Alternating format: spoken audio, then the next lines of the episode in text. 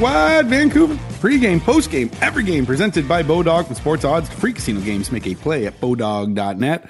Wadden and JPat here with you with another week of Canucks off-season news. Hoping for a bunch of it, JPat, and uh, we're getting some trickling in over the weekend. But of course, the biggest news would be the OEL buyout that we went over on the pod on Friday. But just as the weekend sort of progressed and you start to think a little bit deeper on how the Canucks are going to, or what the Canucks are going to do with this newfound cap space, how they're going to fill these holes, and really why it made sense to actually buy out OEL. Now, we asked the people that. Uh, in a poll question, and it was yeah, seventy nine percent of people saying yes, it was the right move uh, by the Canucks as you sort of process it more over the weekend? Do you still believe uh, that this was the right move for the Canucks? And do you, you, you have a sort of feeling of what they're going to do with this newfound money that's burning a hole in their pocket?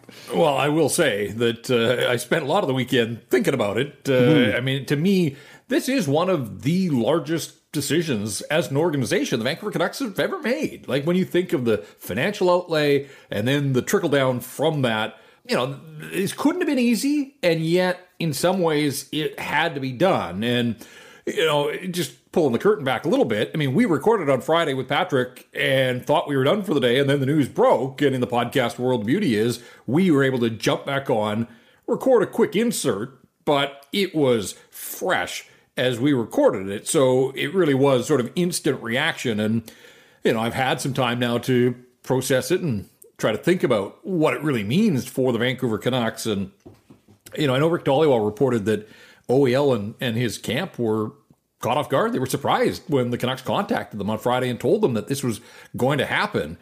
And, you know, not that I ever thought for a second that OEL was tradable. I mean, the guy had no movement clause, but beyond that, uh, there wouldn't have been any takers, uh, you know, with his level of performance last season and what was left on that contract. But it also tells you that the Canucks, you know, they bypassed like even uh, the ultimate hail mary, like just offering around the league to see if there are any takers, if there was something that could be done.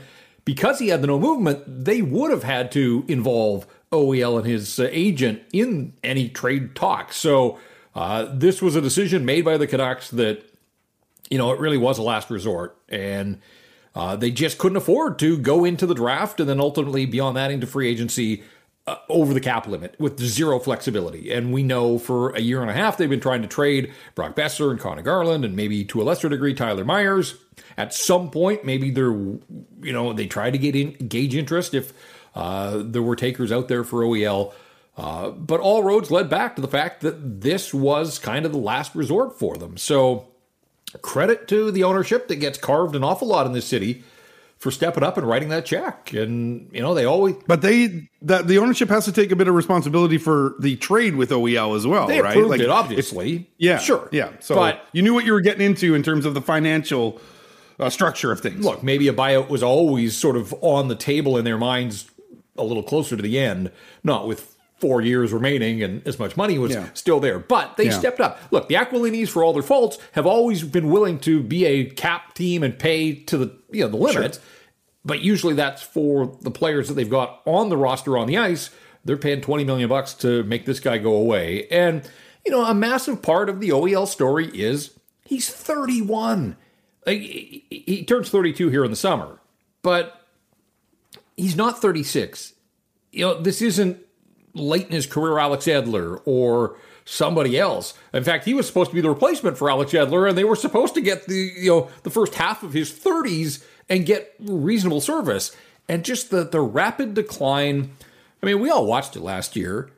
Uh, you know, the speed of the game just became a massive issue for him, and uh, you could see. I mean, teams knew that this league so heavily scouted. Teams part of their game plan was drive wide, like you know, just get him to try to turn. And the minute he had to turn and pivot, he was in trouble. And and you know, so then he started to back way in, and you know, there was no gap control. Well, it's the NHL. If you give guys time and space, they're going to kill you. And so, you know, I, I, I guess I was a little surprised that you know, he was a first round pick. He was a captain in Arizona. He was an all star.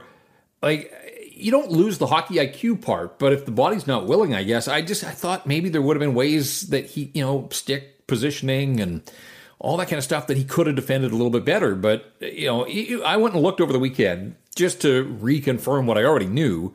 But, you know, when Quinn Hughes was on the ice at five on five, the Canucks outscored their opponents by 20. When OEL was on the ice at five on five, and he only played three quarters of the games because he was hurt after Feb 15th, but the Canucks were outscored by 22. So there was a 42 goal swing on that left side when Quinn Hughes was on the ice, ice tilted in the Canucks' favor. When OEL was on the ice, they were defend, defend, defend, and you know not doing a particularly good job of it. Rick Tocchet comes in.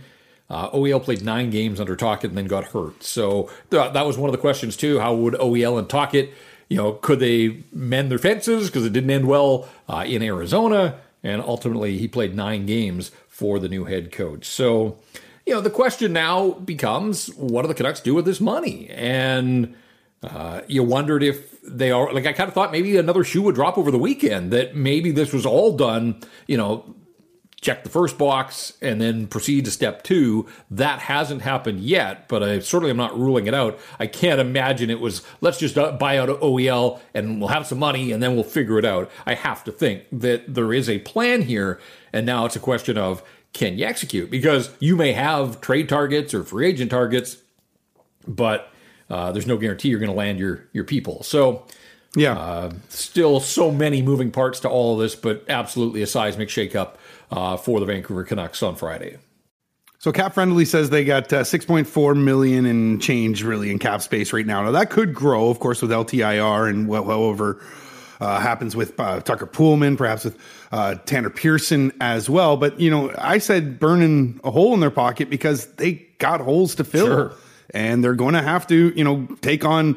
Listen, if they're going to want a good 3C with the, all the uh, capabilities that they need, you know, whether that's a, you know, a bit of offensive flair, good two way game, like that's going to cost you a little bit. Now, hopefully they can do that relatively cheap.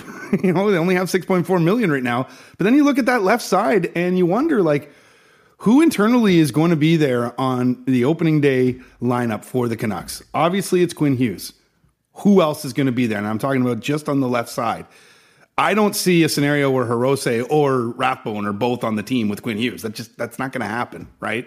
Especially when you you talk about Rick Tocchet and his need for those you know, big boys, those redwoods back on on D. So, you know, is Hirose or Rathbone, is one of them going to be a sweetener during this uh, off season here to get out from underneath the contract? Like, what do you see happening there on that left side? Yeah, well, I mean, for the longest time, we thought the right side was mm. the issue. Now it's both yeah. sides, and you know, again, keep the the context here, the backdrop of improving and being a playoff team. I mean, that's their stated goal I know it was last year as well, and they fell well short of that. But you know, they still think that they could be a playoff team. Well, then they're going to have to take some of this money. And as much as I agree with you that 3C is an issue, I don't think it's the priority. I think now you've got to stabilize. You basically need second pair defensemen on both the left and the right side, especially given the news of Ethan Bear's surgery. So, like, the defense was in a state of flux already, but my goodness, like even more so now after the buyout, and that's why I say uh, they they have better intel, they have a better sense of the true budget that they've got to commit, and they know better about the health of Poolman and Pearson and all those types of things. So, you know, let's see how all this plays out. But you know, the internal candidates, again, you're not getting to the playoffs if you think that you're coming back with Akito Hirose and Christian Wolanin and Quinn Hughes as your left side. Like you're just you're not like you know. Can one of those guys be a third pairing defenseman for the Canucks? Yeah, probably, and probably has to be given the the cap situation that they've got. Um, but then you go over to the right side and you're looking at Hronek, you got Tyler Myers, and then you've got all sorts of questions over on that right side. Like, uh, just to give people a sense, and people may already know this, but like it hit, the reality of it hit when I was looking at the Canucks defense scoring from last season, after OEL was bought out, like for all of his faults last year, he was still the second highest scoring defenseman on the Vancouver Canucks, and Luke Schenn was third. So just digest that for a sec. Now, Filip Hronek obviously will come in and, uh, if all goes well, you know, he'll be the second highest scoring defenseman. Uh, they were the lowest scoring team in terms of goals from defensemen. People that listen know I've banged that drum an awful lot. Um, And so, yeah, they're defensemen. Their first job is to defend, but in a modern NHL, you've got to have guys that can move the puck up ice, get into the offense, all that kind of stuff. So, like, just so much heavy lifting. So, I, I think the defense has to be the priority now. And it's a question of, you know, are, are they looking at trade targets? Are they looking beyond that to free agency?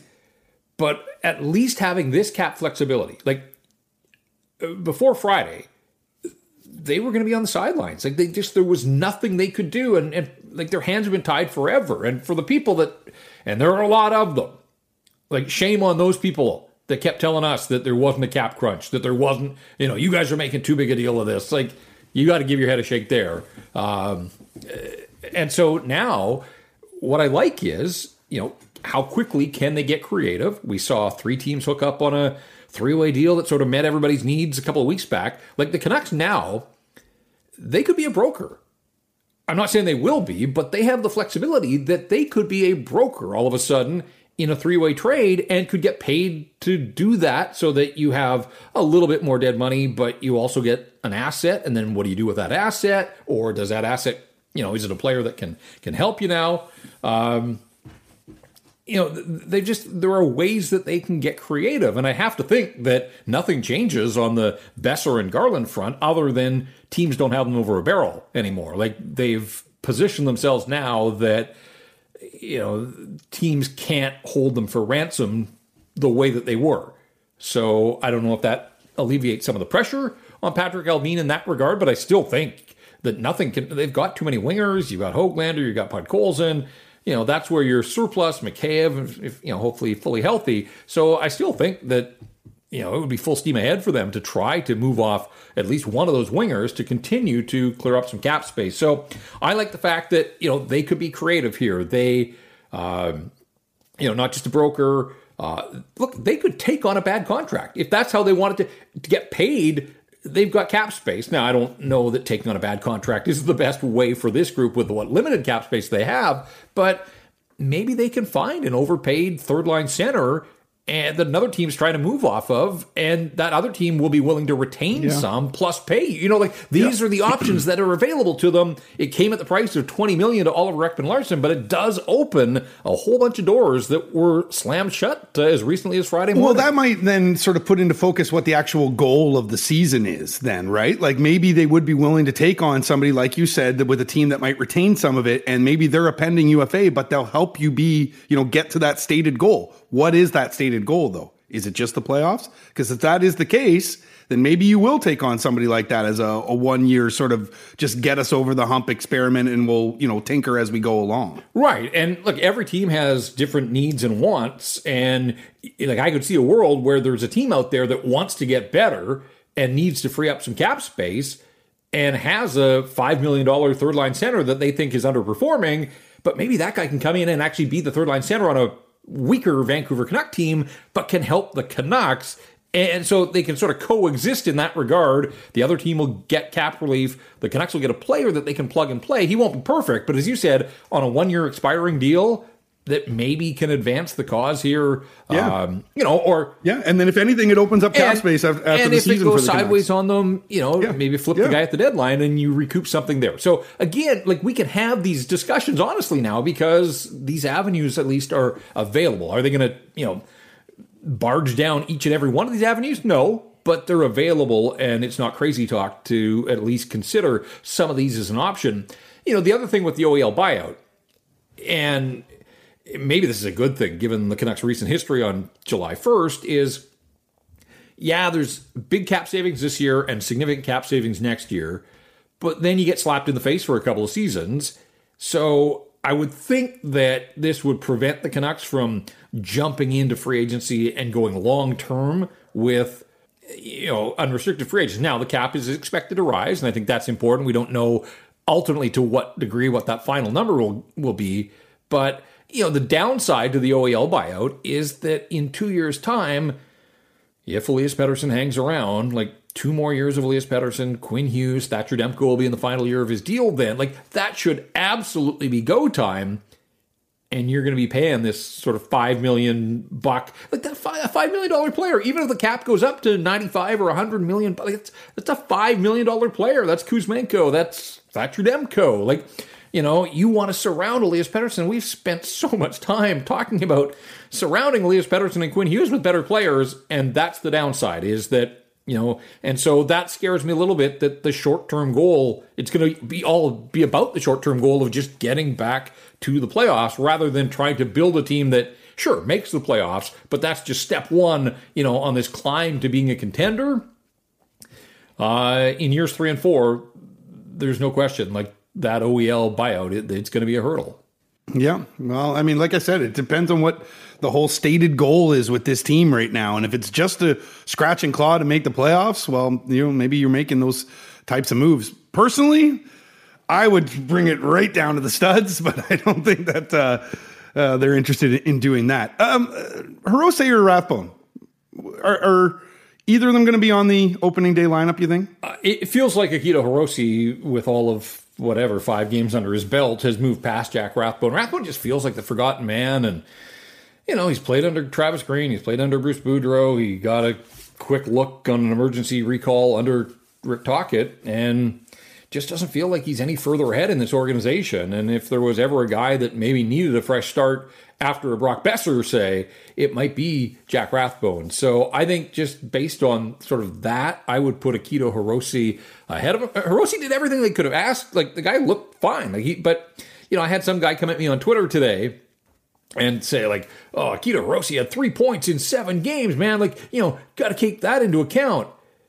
And he did. I can't take three points in seven games away from Akito Hirose. I guess he played seven games. Um, two of them came in the same game against the Blackhawks, and the other was on the power play against the Anaheim Ducks. Like the two worst teams in the National Hockey League late in the season when they were trying to be bad, they were actively tanking.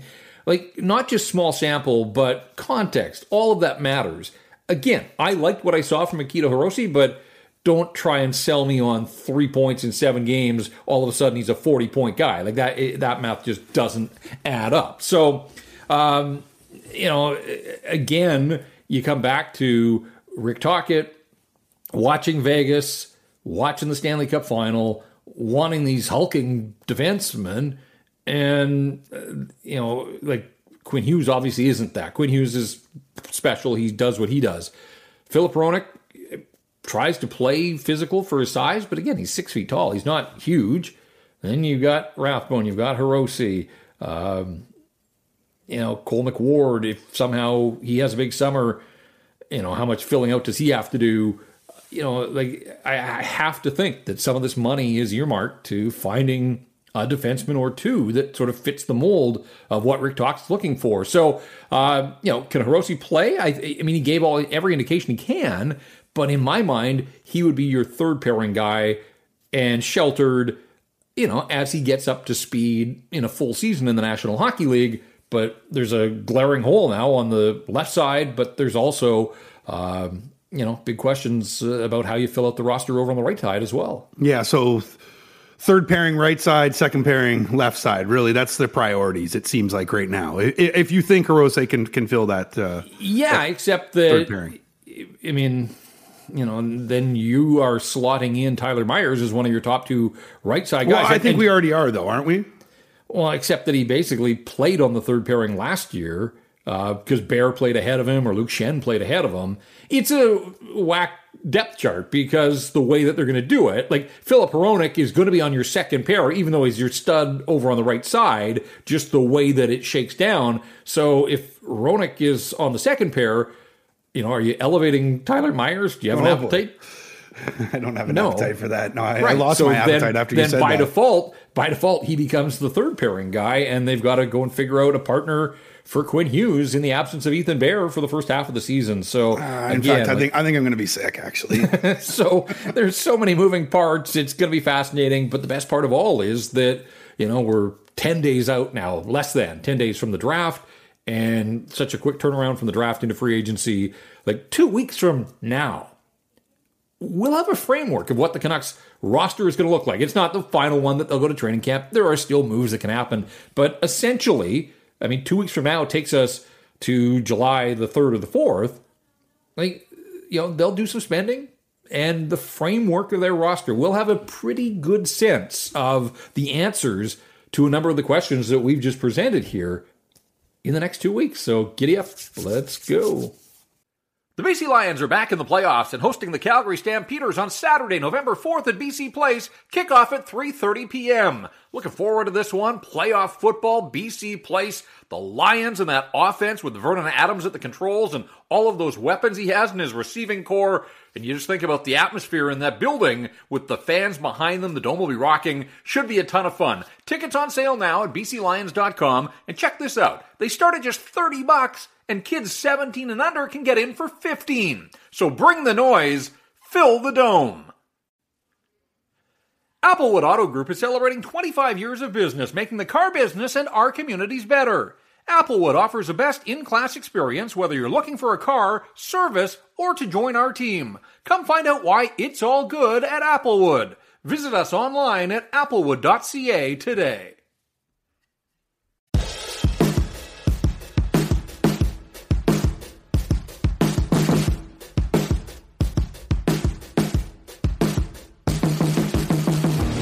Portion of Rink Wide Vancouver is presented by our buddy Jason Hominick at jason.mortgage. Yeah, he's the mortgage man. And if you're in the market, uh, he's the guy that you want on your side. Look, the banks are in business for themselves. You always see these stories about banks making billions of dollars every quarter. Uh, they're doing that on the backs of unsuspecting customers who maybe don't have all the info that they need. And the banks, they may tell you they're there to help. They're not there to help. They're there to make money. And so Jason Hominick's here to save you money. Honestly, get the help of a mortgage broker if you're in the market or if you're up for renewal. Uh, it all starts with a phone call. He's happy to talk to you. He wants to talk to you and see where it goes from there. So uh, reach out. The contact info is online at jason.mortgage. That's that easy to remember website we tell you about. Jason Hominick at jason.mortgage. Jason would be familiar with this name Travis Green. He's mm-hmm. back, J Pat. And yeah. in fact, like the Pokemon, he's collected all the Hughes brothers, right? he had Quinn. Now he's got uh, Jack and Luke uh, in New Jersey as he's taken on or reported that uh, from Elliotte Friedman that he's going to be joining the New Jersey Devils as an assistant coach. He had options apparently. Calgary was sniffing around. So was Toronto, and he was a former Maple Leaf as well. But he's going to New Jersey, going to the swamp. And honestly, can you? Uh, you know, argue with his logic of going there because that team is pretty stacked. Yeah, anybody that's listened to us knows that we both like the direction the New Jersey Devils are headed, and we're not alone in the hockey world by any stretch. So, yeah, I mean, I, I think a couple of things come into play here. One is, you know, you, you kind of got the feeling as this cycle of coaching, head coaching vacancies filled, and he wasn't able to get back on on the horse in that regard, that this may have to be the route that he took. And it's incredible when you look around the National Hockey League now uh, and, you know, really it makes a lot of sense. I would say almost half the staffs have an assistant coach with head coaching experience at the NHL level, like Mike Yeo is on the Canucks staff. Uh, Glen Gulutzan's in Edmonton. Ryan Huska takes over in Calgary, but he's got Kirk Muller there.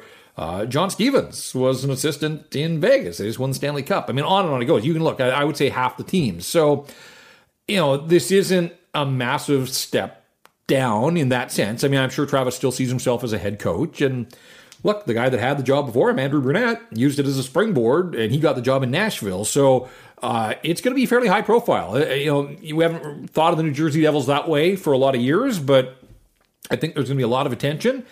Hey, if there's some fire Lindy chance again early in the season, yes, I was just going to say know, Travis won't be leading them, I don't think. Uh, but but what what are they saying? Uh, it's a nasty business, and Lindy Ruff won't be the head coach there forever. So whether Travis Green is positioning himself that way or just to get back in the game, uh, you know, it kind of felt like it, it, had to happen. And so good for him. I mean, you know, if he truly believed that he was a head coach and a head coach only, I suppose he could have taken a step back and done the American Hockey League route, but this gets him back in the game. Um, and I think it was important timing for him. Like, the longer you're out, the league moves forward. Like, people forget about you. And so this gets him back in a good situation. Uh, you know, up tempo, obviously, a team that can score, has a ton of offense. And I do think that the Devils are poised here in the next couple of years to, you know, really make some strides. So, um, yeah, I'm, I'm glad for Travis, and let's see how it works out. It'll be a little bit of a different arrangement, not being the guy calling the shots because he was a head coach in Utica and then the head coach for the Canucks for parts of five seasons. So, uh, in that regard, it's going to be a little bit different for him. But again, this is the working model around the National Hockey League, and uh, you know they seem to be putting together a, a, pretty decent staff there in New Jersey. They're obviously putting together a pretty good product on the ice, and uh, sounds like Travis Green's going to be part of it. So, yeah, he had some options, but hard to go against if the opportunity was there to join the New Jersey Devils. Um, you know, and I'll be curious to see. You know, Travis was a forward, obviously. Um, penalty killing was not the forte of the Canucks, uh, certainly at the end for him. So I'll be interested to see what portfolios, what departments, uh, you know, sort of what challenges he's given by Lindy Ruff as part of that Devils coaching staff. Are you surprised that he picked New Jersey over Calgary or Toronto? I, I, mean, I would say more Calgary because he's a he's a Western guy. Does he not keep his home in Portland in the offseason? No, he's a Anaheim. He's a California guy, um, and yeah, he coached in Portland before he made the jump to to Utica and a BC boy, obviously. So strong West Coast, like he's from the Kootenays. Calgary would have been convenient that way. Um, you know, I know his parents came to Vancouver to watch him do his thing. It would have been easy to get to Calgary. Yeah, who knows what offers were on the table sure. ultimately. Friedman's pretty sound when it comes to his reporting, though. yeah, no, but yeah. we just don't know, you know, financially, but also yeah, sure. responsibilities and all those types of things. And you know, honestly, like it's human nature. Like if Travis is trying to get a head coaching job in the National Hockey League again, you know, brand new head coach in Calgary, like they're not going to be making any coaching changes there anytime soon. You wouldn't think. Uh, Toronto, I mean, it looks like Sheldon Keefe is going to survive, although we don't know that entirely. Yeah, but yeah, that that, that might have been the one really in terms of you know if, yeah, if there maybe. could have been an opportunity yeah, because. I mean, you know, like Lindy Ruff t- turned it around big time, and I don't expect New Jersey to. No, neither do I. But, but start Lindy Ruff a little longer in the tooth in that regard, and and has been on the mm, job true. for a couple of yeah. seasons, and we know that shelf life is relatively short. Of, eh, unless you're Jon Cooper, you know everybody else is playing musical chairs in the National Hockey League. So, anyways, I'm just I, look. He, he's a hockey coach, and I'm sure he wanted to get back in. I'm sure he thought he would get an opportunity to be a head coach, but that hasn't happened but this positions himself pretty well. And if the Devils have success, I would think that uh, that'll just boost his stock to get a second opportunity behind an NHL bench at some point. We talked about this on a podcast a few weeks ago, but Artur Silovs uh, finished runner up to Connor Bedard for the IIHF Male Player of the Year. We predicted that this was going, well, at least we predicted that Bedard uh, was going to win it, but we thought maybe Silovs would be uh, definitely right there, and he was the runner up. And just a fantastic season for Artur Silovs, whether it was uh, down in Abbotsford, his taste of NHL action, then, of course, uh, what he did for his home country in Latvia. Yeah, I can't imagine that anybody is shocked by the outcome of this vote. I don't even know who had the vote, but this has been the year of Connor Bedard, and like the guy was just off the charts good at the Worlds, uh, World Juniors, that is, and and has carried on through the Western Hockey League, and you know he'll hear his name called first next week in Nashville. So uh, you know, I, I, don't imagine that he set out this year to be the IIHF male hockey player of the year, but uh, you know everything's unfolded nicely for Connor Bedard, and, and really, like the Silovs story is just incredible, and we documented it through the worlds. But if you think about, like, if he hadn't played at the World Hockey Championship, his season would have ended in Abbotsford as the backup to Spencer Martin and he sure hell as hell wouldn't have been in the consideration for the World Male Hockey Player of the Year. So to you know, finish second to Bedard based solely on what he did at the World Championships is insane. It's incredible. And put himself on sort of the hockey radar because obviously people in Vancouver knew him, got the five games in the NHL that would have exposed him a little bit. But I think there are still a lot of people that probably watched the Worlds and you know who's this guy? And you know maybe the colored pads and mask gave it away a little bit. But uh, anyway just a, a, huge boost I would think to his confidence. And did you see last week? We didn't talk about it last week but did you see the the picture of him signing the guy's ass cheek for the autograph I, did not. Oh, no, there was a picture. Like he looked like that he was wasn't in, you, was it? No, but he looked like he was just in a public square in. The I, guy I, just whipped the yeah, whipped guy, the pants down. Guy's like three quarters. No, no, no, here, here, three quarter bare butt, and Artur Silov has the sharpie out. Oh my god.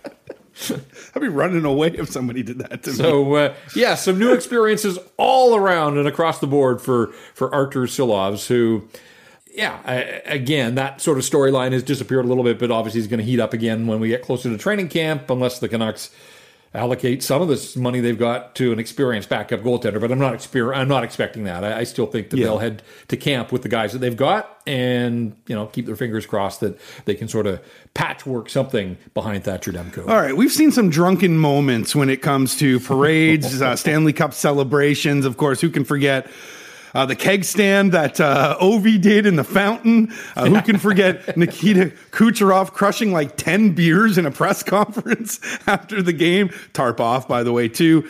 And now William Karlsson has entered the chat. And uh, yes, tarps were off in Vegas. You can see why it's warm down there. But boy, there was nobody drunker in the VGK celebration. That's saying a lot because it's Vegas as well. But William Karlsson put on a two minute performance that was many parts cringe at times. There was people trying to take the microphone from him. But uh, he had one that will it'll it'll echo on for years, JPat, uh, when people uh, think about who was the most drunk at the Vegas Golden Knights Stanley Cup parade. My sense is he might still be drunk. Oh yeah, no, he's still trying to talk to people. Like he's still trying Oh. to grab a microphone right now. like they call him Wild Bill. Now I I get see it. why. but like for the most part, I think William Karlsson has sort of let your actions on the ice speak for themselves. I, I don't see many interviews with him. I I'm not sure that I've ever seen him sort of you know front and center. And yeah, he was uh, feeling pretty good. You could tell. Um, and uh, who like just let the guy ramble. Like, who was the person that was trying to take the mic away from him? I mean, maybe, Oh, I maybe they were man. worried was- about where that ultimately was going to go. But uh, Yeah. It was cringe. it was very cringe at times. and again, like they're all they're all tarps off. It was hilarious. yeah, it looked like hey, nighttime on the strip, Yeah. Saturday night, massive. Like the parade ended at that plaza outside of T-Mobile, and they packed that place. And yeah, I mean, they did it up right in Vegas as you would expect that uh, they would. But yeah, if you'd asked me, I mean, we went through the playoffs. You know, Conn Smythe and. Uh, I don't know if Bodog had odds on who was going to be the drunkest at the, the celebratory parade, but uh, we have. Well, we should have known have Wild. Bill would be the guy. Yeah. Holy smokes! The BC Lions are back in the playoffs and hosting the Calgary Stampeders on Saturday, November 4th at BC Place. Kickoff at 3:30 p.m. Looking forward to this one. Playoff football, BC Place. The Lions and that offense with Vernon Adams at the controls and all of those weapons he has in his receiving corps. And you just think about the atmosphere in that building with the fans behind them. The dome will be rocking. Should be a ton of fun. Tickets on sale now at bclions.com. And check this out. They start at just 30 bucks and kids 17 and under can get in for 15. So bring the noise, fill the dome.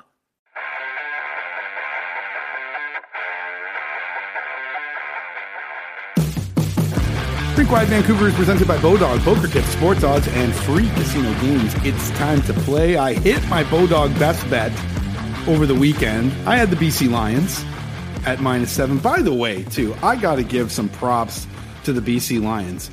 That LL Cool J pregame concert with uh, DJ Z Trip was unbelievable, JPat. I was lucky enough to get field access, so thank you to our friends at BC Lions for sorting that out.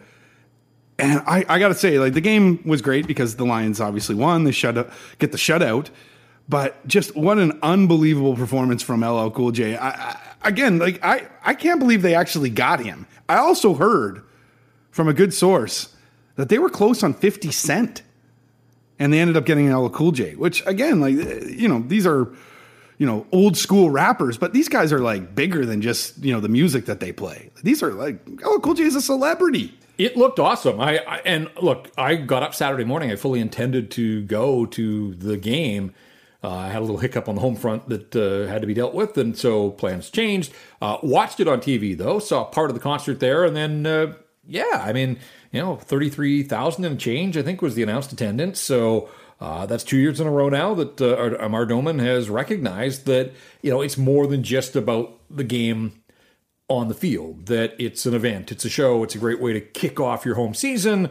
And, you know, he's raised the stakes for himself, but just like the organization just getting its flowers in every corner, like online, you know, people talking about the CFL that haven't mentioned the CFL on social in years. Like it absolutely the investment the return is there. You can see it. Like there was a they created a buzz on Saturday and really on Friday. I mean, the week leading up to you know the show itself looked cool. I mean, the reaction. I love the fact that uh, they have that pocket of fans down on the on the field in front of the. It was cool. And everybody was into it too. Like every. Were, were you holding an LL Cool J fathead thing? I saw. No, I didn't get oh. one of those. I was kind of in the back, so you had to have them right at the front. I'll tell you what, though, a couple things stood out the guy doesn't age. Like yeah. he still looks the same as he did uh, when he when he first came on the scene. He's probably bigger now in terms of like, the guy's jacked, absolutely jacked. But not only like he, the energy of the performance was so high. And you and I were batting it around before we lit up the mics here. Like, yeah, he probably doesn't do a lot of concerts nowadays, and you probably had to pay quite a fair, fair penny to get LL Cool sure. J to come and do that. But he performed. So props to the BC Lions. I know they've had a tough time, you know, sort of getting those fans back, but they're doing it right right now. And what I love about it too is they didn't just do the the, the CFL like let's go get a big country act. Like they recognized, right? Like this isn't us. Like eh, that's a kind of a prairie sort of thing. Like this is Vancouver. Look, the the Lions fan base is an incredible cross section, right? Uh, you go to a game, and so last year it was OneRepublic. It was you know pop, like flat out you know, just pumping out pop hits. This year it's old school rap. They may go the country route next year. Like, you know, they may try to appeal to different portions of the fan base. There's nothing that says they can't, but yeah. I just find the CFL is just so, uh, it's always like everything, every time they go to commercial, it's always that bloody country song. It's just like, can we change this up a little bit here? So, again, this is not a BC Lions podcast. So, props to the BC Lions. So, they did a great job this week. yeah, weekend. and then they went and kicked the crap uh, out of the Elks and they first shutout did. since 1977 or something. Like it's the CFL. Like it's incredible that you can't just kick a Rouge and get a single point somewhere along the line the Elks look like they've got a million problems, and that's for them. Uh, for the Lions, they took care of business. They're two and zero, oh, and great start. Now they, you know, they go against Winnipeg this week. That's going to be obviously that's the biggest challenge in the CFL these days. But uh, they go in with some momentum, and yeah, I think there is some renewed interest around town in uh, what they're putting on the field. Yeah, so I had the minus seven on the uh, spread, and uh, ended up hitting on that one. Didn't hit on my U.S. Open picks whatsoever. Uh, Brooks Koepka, I had, uh, and he finished T17 minus one. Corey Conners didn't even make the make the cut, so he was my Canadian. I do have a Bodog line today. I dug into some hockey, and we're going SHL, JPat. Of course we are. Sure. We are because that's well, we've basically dug into all the futures around the NHL well, right now. So we got now, I always say this wrong. Is it Orebro? Orebro? I, I think so. That's how I pronounce it. Orebro, yeah. All right. So you've got some uh, Canuck flavor there with Lekkerimaki. We got PDD, the other Elias Pettersson there. And of course, former Canuck Philip Holm is also on that roster, if you can remember him. They're at plus 1700 to take home the SHL championship. It's the fifth highest odds, JPat. So don't feel great about them, but I do like some of the players on that team there. So if you feel like, uh, you know, you want to follow that team and maybe perhaps put a little bit of money in your pocket at plus 1700, those are pretty good odds. But again, uh, I think the, the, the, the betting lines, they know the SHL probably a little bit better than you and I. So you're going SHL futures. We're yeah. going deep yeah. here on uh, Rink Wide. All right. Well, I mean, we'll have to wait uh, a little bit of time to to chart uh, Orebro. yeah. Uh, but uh, you're we'll right. watching like, them anyway. So yeah, exactly. Yeah. Uh, people will be keeping tabs, and certainly Michael Samuelsson will be uh, following that team around, doing his player development thing with both Lekkerimaki and and the other Elias Pettersson, as he said. All right. So yeah, plus seventeen hundred. Head over to Bodog and place that bet. All right. It's been another edition of the Rink Wide Vancouver podcast presented by Bodog for Jeff Patterson. I'm Andrew Wadden. Remember, Rink Wide is the show. It always